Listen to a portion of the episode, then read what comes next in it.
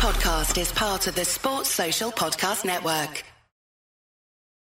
So it's uh, all for play for still. I think so. Do you want to bet against us?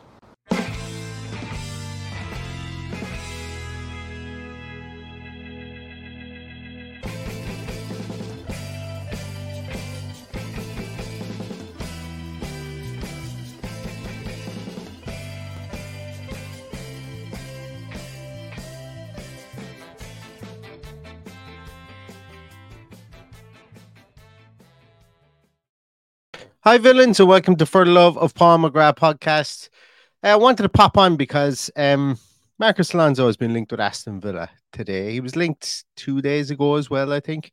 But he was linked with Aston Villa today. Um, uh, this is a pre-recorded podcast just for anybody who's uh, who, who's who's wondering, uh, who's tuning in. Um, but I wanted to chat about Marcos Alonso very quickly because the first thing that came to my mind was why that was the question that came to my mind: is why would we sign Marcos Alonso? And I, have I've been digging into it for the last four or five days since we were originally uh, linked with him, and uh, I think it's a really interesting link. I think uh, there's there's there's a couple of things in it. He's somebody who's definitely gettable.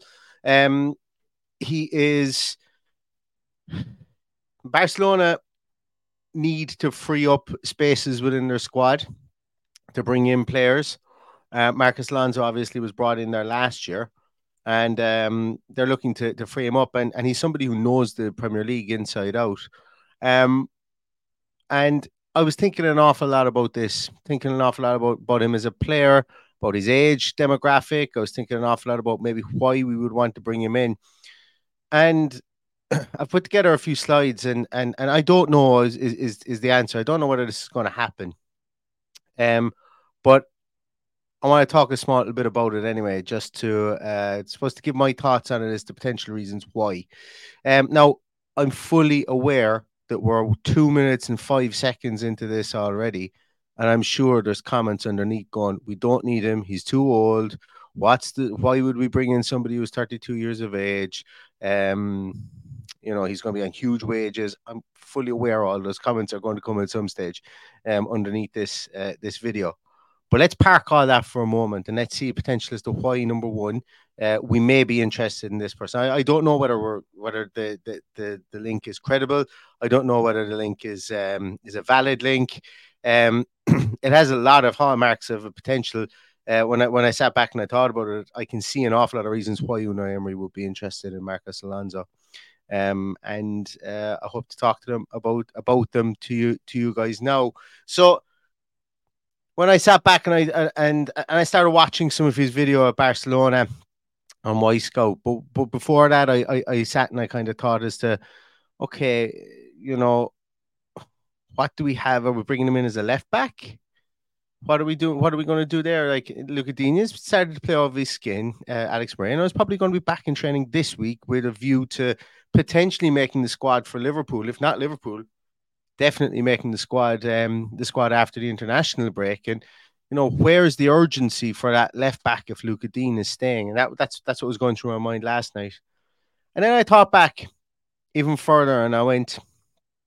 I remember my podcast after the Newcastle game, and I spoke about somebody coming in who was experienced, who was a leader, who could come in and who could be somebody in a dressing room or somebody on the t- on the field, where players could look up to. They could look to him for, I suppose, guidance, for leadership, for experience, for you know, an old steady hand, an older steady hand.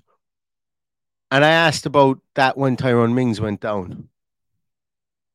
And I suppose, really, if you were to look at somebody who's got experience of winning at the highest level, um, of playing at the highest level, of um, of knowing the Premier League, and also rumored to be available for four, four or five million euros.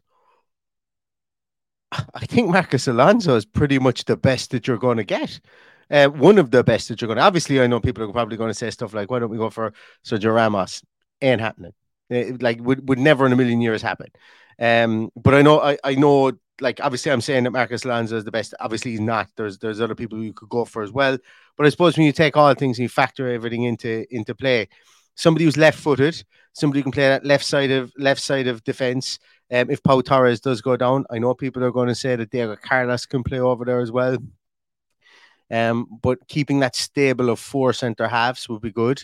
Uh, if we were to get rid of Lucas Digne um, at some stage, and when I say rid, I don't mean that in a negative way. If we were to move on Lucas Digne at some stage, if he decided he wanted to go over the next few weeks before the end of the end of the transfer window, Marcos Alonso could come in here and could command both of those positions. Now, initially, my thoughts were 32 year old playing left back if he needed to, or 32 year old playing left centre half.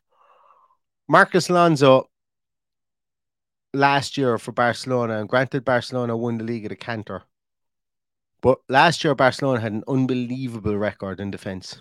Unbelievable record uh, last year in defence. And just as I um, as I said it, the number went down in my mind um, because I had I had memorized the number because I don't like looking up things here on the streams.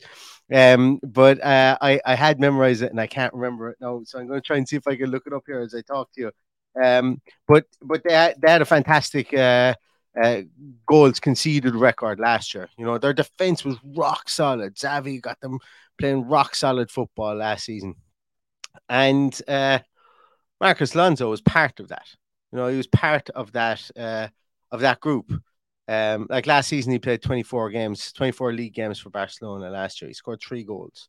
Uh, all in all, he played 37 games for Barcelona last year. Very, very uh, active in Europe. Uh, seven games for, in Europe, two goals. Um, and uh, he had uh, 24, as I said, 24 uh, games in the league and um, had five games in national cups as well. So you know, it's it, he he hasn't shown signs of slowing down, if that makes sense, from a defensive point of view, as in he's still as good a defender as you're probably going to find um, for five million euros. And somebody to come into this team, like we're not looking for a massive long-term replacement in this team. So, like if we were to bring somebody in, they could cover two positions while also being that that leader, that that that uh, as I said, that experience head in the dressing room for five million euros, Marcos Alonso would be absolutely fantastic. You know, plenty of Premier League experience between time time he's played at Bolton Wanderers, times he played at Sunderland, 154 league appearances for Chelsea. You know, the guy isn't going isn't going to lack for um for for experience in the league. He can come in, he can hit hit the ground running, and uh, I just think I, I think he would be uh I think he'd be. I think people are going to be would be underwhelmed if we signed him. I can completely understand that. Completely understand that people would be underwhelmed if we signed him, but there's a certain type of smartness to it as well. You know, granted he'll be 33 on the 28th of December. There's a certain type of smartness, and the reason I say that is because I'm I'm wondering if if anybody is um I wonder if anybody mentioned there that maybe, you know, what does he bring that Tyrone Mings brought to the team apart from this leadership piece? And when I looked at his statistics last year playing for Barcelona, I was actually blown away by some of the statistics he had. Now, his passing statistics, obviously playing with Barcelona, are going to be high. They're really, really good. And let me bring up his his uh, his slide deck here now in a moment because I want to sh- I want to show him in comparison to left backs and and as well to centre halves. So looking first of all, I think if you want to look down there at his um at his heat map, uh, looking there at his heat map, uh, we can see that he has he played more left centre back last season, played in a back three as well. Um, was able to get forward when he did when he needed to get forward. You can see that he's over that that uh, that that uh, halfway line an awful lot. But looking at, at his statistics here in comparison to the two incumbents, passing obviously is going to be something that's huge.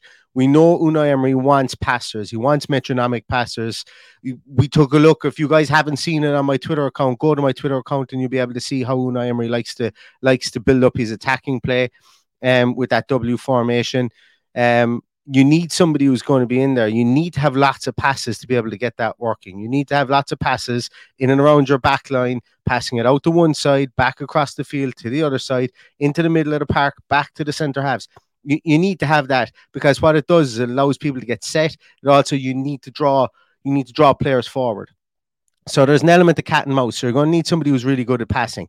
The statistics here are off the scale for his passing passing attempts, uh, you're going to look at him there 80 passing attempts per game per 90 minutes, pass percentage ratio, of 89.5%. Absolutely phenomenal stuff. And these are these are as a left back. Wait till we look at his stuff as a centre half in a moment as well. Progressive passes right up there as well.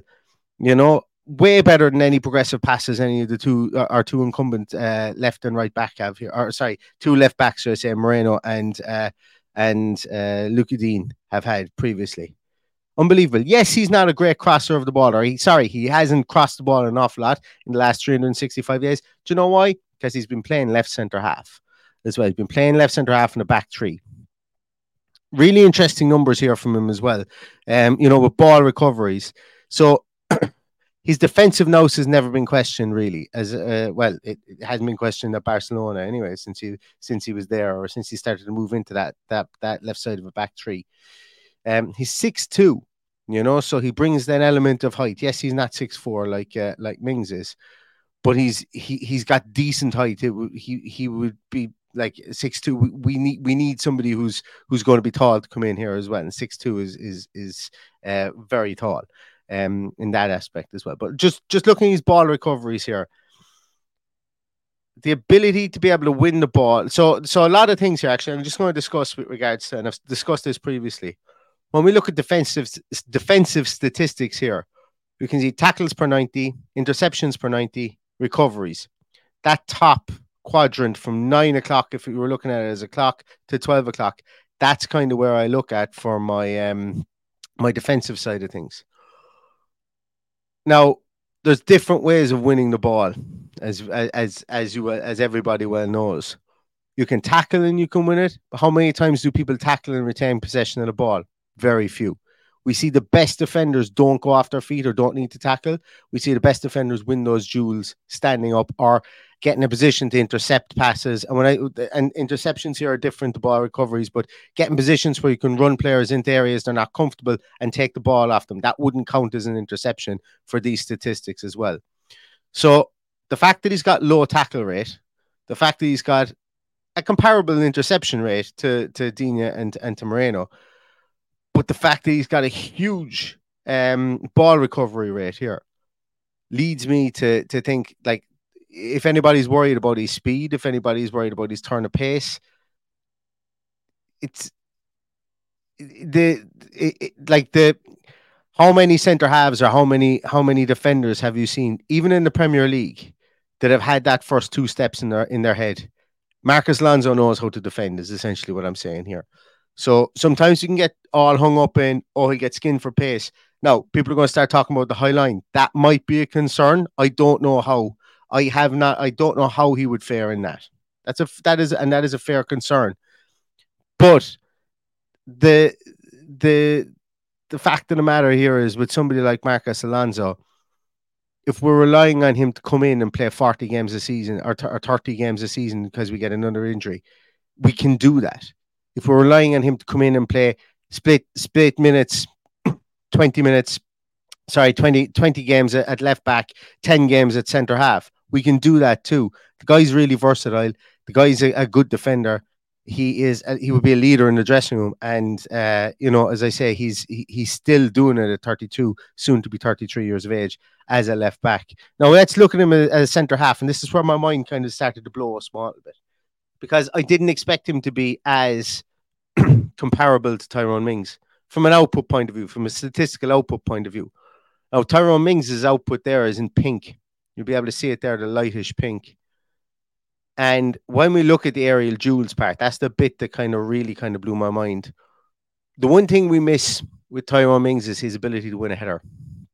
Marcos Alonso comes in at the exact same rate, winning uh, uh of aerial percentages, uh, aerial duels won 70% of aerial duels won. He's a far better ball recovery rate. He's a comparable. He's a better tackling rate. Which remember when I said before, good defenders. There are there are defenders who are tasked with tackling. There are defenders who are tasked with standing up players and and ushering them into different areas. So the only real area that Tyrone Mings has a vast difference in here is the interception rate.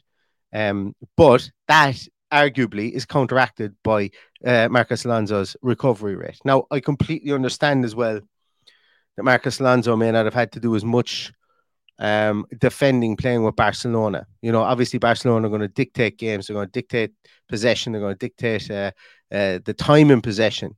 You know, so the, the the opposition won't have as much time with the ball. So that's going to be something that would be interesting from from that point of view.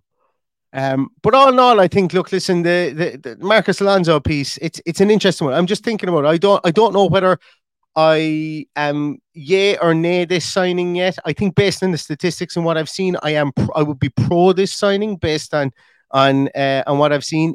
If it was somebody to come in and cover those two positions and offer that leadership within the dressing room, I don't know if Marcos Alonso wants to do that. I think he's got uh, I think at, at 32, 33, he still thinks he's got he's got gas in the tank, and he does because he's still performing really well. But I think if Unai Emery did want to sign him and was giving it consideration, I think as a fan base, we should probably look at this one as maybe short termism and give it that consideration as well. Because not every player has to be 22, 23 with their whole career ahead of them. What Villa have lost in Tyrone Mings, they, they arguably need to replace. And replacing that, as you can see here, the statistics in front of you, plus the fact that this guy is a winning winner's mentality, he's won a lot of lot of trophies in his in his career is something that he could bring to the dressing room as well as what he brings on field as well.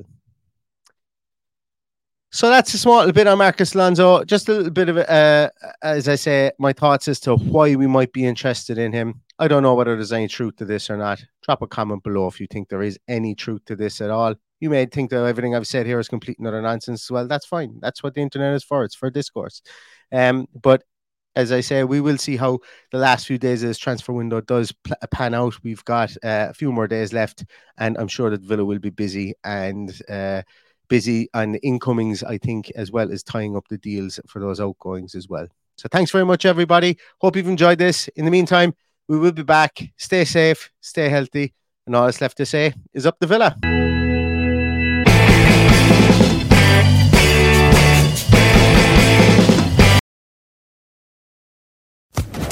Social Podcast Network.